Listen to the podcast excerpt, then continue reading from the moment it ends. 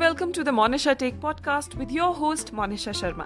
And this is the show about poetry, positivity, philosophy, motivation, introspection, storytelling and everything in between.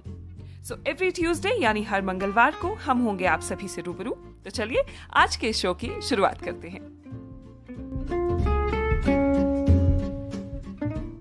नमस्कार the Monisha tech podcast के एक और episode में आप सभी का एक बार फिर स्वागत है तो दोस्तों, मैं आज आप सभी के लिए एक बार फिर एक और मोटिवेशनल स्टोरी लेकर आई हूँ।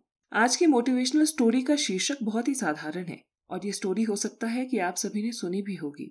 मगर इस स्टोरी को सुनाने की वजह ये है कि जीवन में अक्सर कई बार ऐसी चुनौतियाँ आ जाती है या फिर ऐसी परिस्थितियाँ आ जाती हैं, जब हम ये सारी बातें जानते हुए भी कहीं ना कहीं इन्हें नजरअंदाज कर देते हैं या फिर कभी तो भूल भी जाते हैं। तो अगर आपने इस कहावत से जुड़ी कहानियाँ पहले भी सुनी हैं तो भी मैं चाहूँगी कि आप आज की ये कहानी को अंत तक ज़रूर सुने।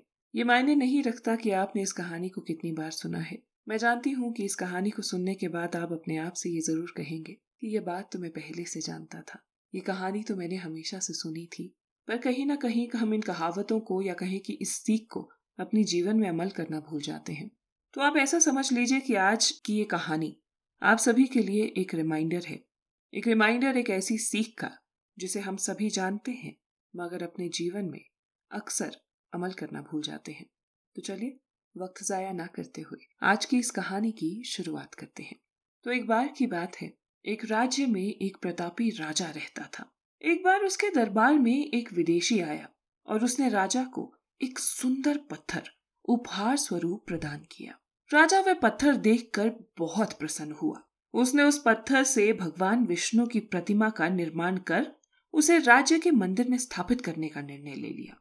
राजा ने प्रतिमा के निर्माण का कार्य राज्य के महामंत्री को सौंप दिया। महामंत्री गाँव के सर्वश्रेष्ठ मूर्तिकार के पास गया और उसे वे पत्थर देते हुए बोला, महाराज मंदिर में भगवान विष्णु की प्रतिमा स्थापित करना चाहते हैं।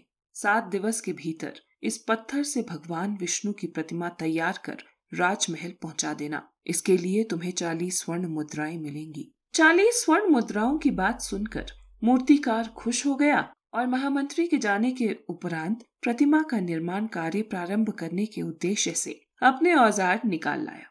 अपने औजारों में से उसने एक हथौड़ा लिया और पत्थर तोड़ने के लिए उस पर हथौड़ों से वार करने लगा।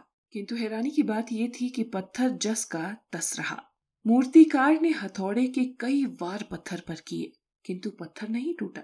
पचास बार प्रयास करने के उपरांत, मूर्तिकार ने अंतिम बार प्रयास करने के उद्देश्य से हथौड़ा उठाया, किंतु ये सोचकर उसने हथौड़े पर प्रहार करने के पूर्व ही अपना हाथ वापस खींच लिया कि जब पचास बार वार करने पर पत्थर नहीं टूटा तो अब क्या टूटेगा?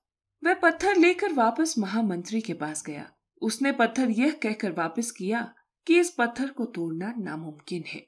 इसलिए इससे भगवान विष्णु की प्रतिमा नहीं बन सकती। महामंत्री को राजा का आदेश हर स्थिति में पूर्ण करना था। इसलिए उसने भगवान विष्णु की प्रतिमा निर्मित करने का कार्य गाँव के एक साधारण मूर्तिकार को सौंप दिया। पत्थर लेकर मूर्तिकार ने महामंत्री के सामने ही उस पर हथौड़े से प्रहार किया और वह पत्थर एक बारी में ही टूट गया।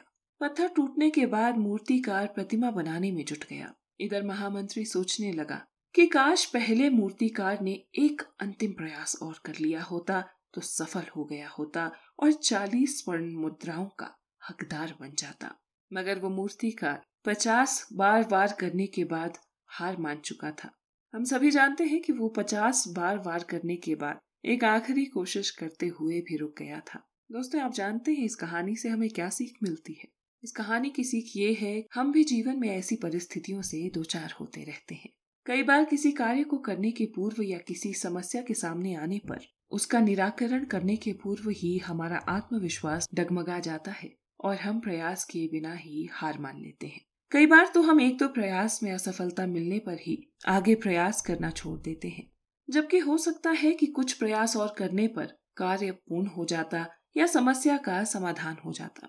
दोस्तों, यदि हम सभी को जीवन में सफलता प्राप्त करनी है तो बार बार असफल होने पर भी तब तक प्रयास नहीं छोड़ना चाहिए, जब तक सफलता मिल नहीं जाती। क्या पता जिस प्रयास को करने के पूर्व ही हम हाथ खींच लें, वही हमारा आखिरी प्रयास हो और उसमें ही हमें कामयाबी प्राप्त हो जाए। उम्मीद करती हूँ कि आज की ये कहानी आप सभी को पसंद आई होगी। आज की कहानी पसंद आई हो तो इसे शेयर करना मत भूलिएगा। इसी तरह की और कहानियों के लिए आप मेरे पॉडकास्ट द मोनिशा टेक को फेसबुक इंस्टाग्राम यूट्यूब और स्पॉटिफाई पर। सब्सक्राइब और फॉलो ज़रूर कीजिएगा। धन्यवाद।